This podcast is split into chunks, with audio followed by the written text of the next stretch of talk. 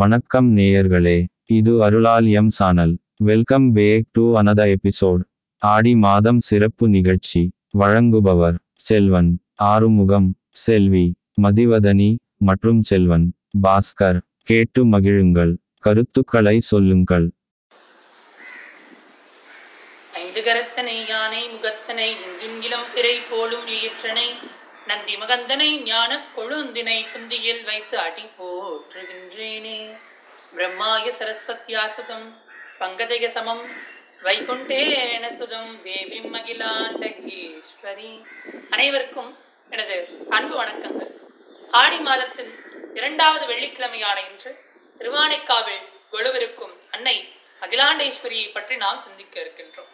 மகாசக்தியின் மூன்று அருள் வடிவங்களாக கருதப்படும் அன்னை பார்வதி தேவி மகா சரஸ்வதி மகாலட்சுமி ஆகிய மூன்று பெரும் தேவியரை ஒரு சேர நாம் வழிபடுவதற்கான ஒரு அற்புதமான திருத்தலம் தான் திருவானைக்காவல் அன்னை அகிலாண்ட ஈஸ்வரியின் ஆலயமாகும். முன்னொரு காலத்திலே கஷேத்திரத்தை நாவலந்தீவு என்று கூறுவார்கள். ஜம்பு என்று ஒரு முனிவர் இருந்தார். அவர் கிடைத்தற்கு அரியதாகிய வெள்ளை நாவல் பழத்தை பெற்றார். அதை கைலாயநாதனாகிய பரமசிவனிடத்தை கொண்டு சேர்த்து சுவாமி இதை தாமே உண்டருள வேண்டும் என்று வேண்டினார். சிவருமான் அதை தாமே உட்கொண்டு அதனுடைய விதையை உமிழ்ந்தார்.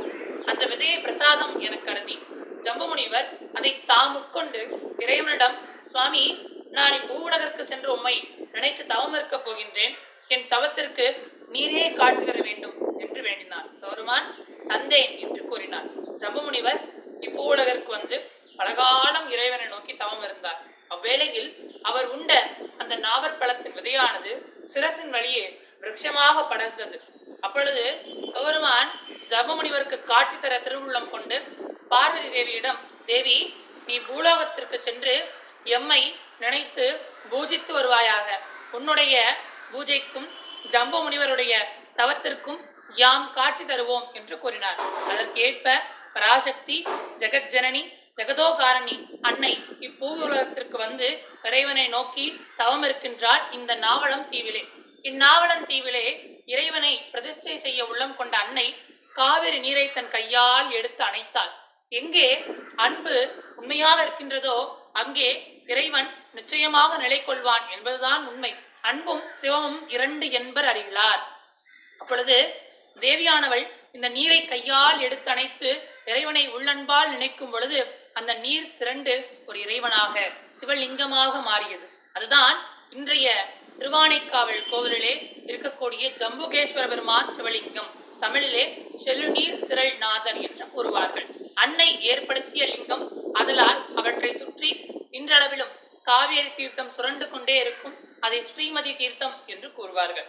இத்தலத்திலே மால்யவான் புஷ்பகந்தன் என்று இரண்டு சிவகணங்கள் நீயா நானா இறைவனை பூஜிப்பது சிறந்தது என்று போட்டி போட்டு ஒருவரும் ஒருவரை ஒருவர் மாற்றி மாற்றி சபித்துக் கொண்டு மால்யவான் சிலந்தியாகவும் புஷ்பகந்தன் யானையாகவும் அவதரித்தார்கள். இந்த மால்யவான் ஆகிய சிலந்தி சிவபெருமானை ஒரு வேளையில் வந்து தன்னுடைய மலையால் பின்னி வழிபட்டது. புஷ்பகந்தன் ஆகிய யானை தன்னுடைய தும்பிக்கையால் அந்த வலைகளை எல்லாம் அகற்றி சுவாமிக்கு நீரால் அபிஷேகம் செய்து வழிபட்டது. ஒரு நாள் இந்த சிலந்தி இந்த யானை அப்படி பண்றதை பார்த்துருது. அப்போ என்ன பண்ணுச்சுன்னா அந்த யானையோட தும்பிக்கைக்குள்ள போய் இந்த சிலந்தியானது கடித்தது. அப்போ சிலந்தியும் மரணித்தது. யானையும் மரணித்தது. யானைக்கு சோருமான் முக்தியை கொடுத்தார். ஆனால் சிலந்தி மறு ஜென்மத்திலே சுபவேத ராஜாவிற்கும் கமலாவதி தாயாருக்கும் மகனாக கோச்செங்கட் சோழனாக பிறந்தது. முர்ஜன்ம ஞாபகத்தினால் அந்த கோச்செங்கட் சோழன் இவ்விடத்திற்கே வந்து ஒரு மாடக் கோயிலை மிக அழகாக எழுப்பினார். அதுதான் இன்று நாம் காணக்கூடிய பிரம்மாண்டமாகிய திருவானைக்காவல் அன்னை அகிலாண்ட ஈஸ்வரியின் திருத்தலம். இத்திருத்தலத்திலே பிரம்மா இந்திரன் குபேரன் இறைவனை வழிபட்டு இறைவனன் பேரொருளுக்கு பாத்திரமாக இருக்கின்றார்கள். இந்த தலத்திலே அன்னை காலகில் மகாலட்சுமியாக உச்சகாலத்தில் அன்னை பார்வதி தேவியாக சாயரட்சையில் மகா சரஸ்வதியாக மூன்று வேளையில் மூன்று தேவியராக காட்சி கொடுத்து நமக்கெல்லாம் அருளை வாரி வழங்கி கொண்டிருக்கின்றார் முன்னொரு காலத்திலே பல சேத்திரங்களுக்கு சென்று அன்னையை வழிபட்டு வந்த ஆதிசங்கர பகவத்பாதார் திருவிழா திருவானைக்காவல் வந்து அன்னை அகிலாண்ட ஈஸ்வரியை கண்டார். அப்பொழுது தாயார் உக்ரமாக இருப்பதை பார்த்தார். ஏனென்றால் இது ஐம்பத்தி ஓரு சக்தி பீடங்களிலே தண்டநாத பீடம் என்று கூறுவார்கள். வாராகி அம்மனுடைய பீடம். அப்பொழுது ஆதிசங்கரர் அன்னைக்கு ஸ்ரீ சக்கரத்தாலும் சிவசக்கரத்தாலும் காதலிகளை செய்து சாத்து விட்டார். அதுபோல அன்னைக்கு முன்னாடி ஒரு பிள்ளையான விநாயகர் பின்னாடி ஒரு பிள்ளையான முருகரை ஸ்தாபனம் செய்து அன்னையை சாந்த ஸ்வரூபிணியாக மாற்றினார். அந்த அன்னை இன்றளவும் வேண்டி வரும் அனைவருக்கும் சாந்தமாக வேண்டுவனை எல்லாம் தந்து இன்பங்களை நிலைக்கச் செய்கின்றார் நம் வாழ்விலை எல்லாம் அருளை நிறையச் செய்கின்றார் ஜெகதோ காரணியாக இருக்கும் அந்த தாயை ஜனனி ஜனனி ஜனனி என்று கேட்டு மகிழ்வோம் நன்றி வணக்கம் जननि जननि जननी जननि जननि जननी जगत्कारणि पूरणि नारणिये जननि जननि जननी जगत्कारणि पूरणि नारणिये जननि जननि जननी जननि जननि जननी। गान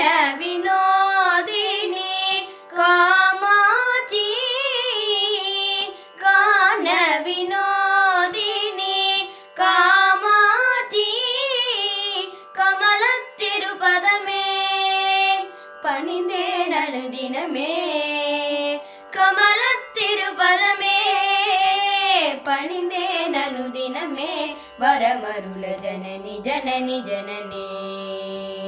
जननि जननि जननी।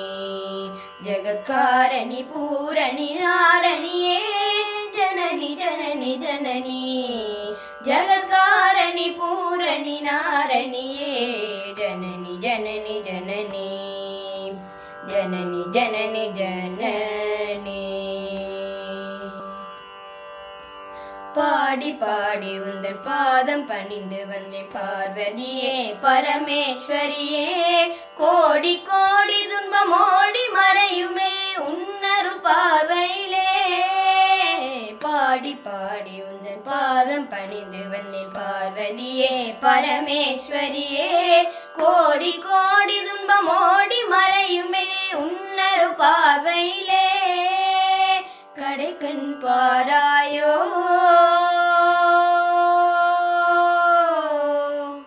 அம்மா. அம்மா.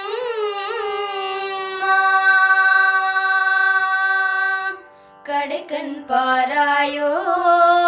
கருணை பொழியாயோ. கடை பாராயோ. கருணை பொழியாயோ? பாடலேச பிரிய நாயகியே அடைக்கலம் அடைந்தேன் காத்தரும் பாடலேச பிரிய நாயகியே அடைக்கலம் அடைந்தேன் காத்தருள். ஜனனி ஜனனி ஜனனி ஜனனி ஜனனி ஜனனி ஜகத்காரணி பூரணி நாரணியே ஜனனி ஜனனி ஜனனி. जगत्कारणि पूरणि नारणी ए जननि जननी। जननि जननि जननी।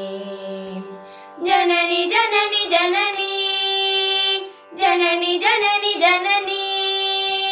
जननि जननि जननी।